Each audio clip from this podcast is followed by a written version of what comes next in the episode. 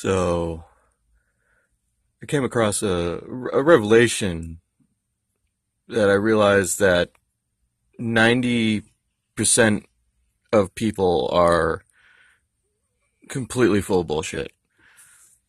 And I, I'm saying that because uh, I, there was this lady uh, who said um, something bad happened to her, and and she goes, uh, "I would never wish that upon my worst enemy," and I'm just like, "You lying piece of shit."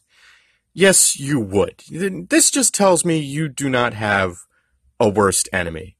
Because if you have a worst enemy, you wish the utmost terrible, awful, shittiest thing to like ever happen to them.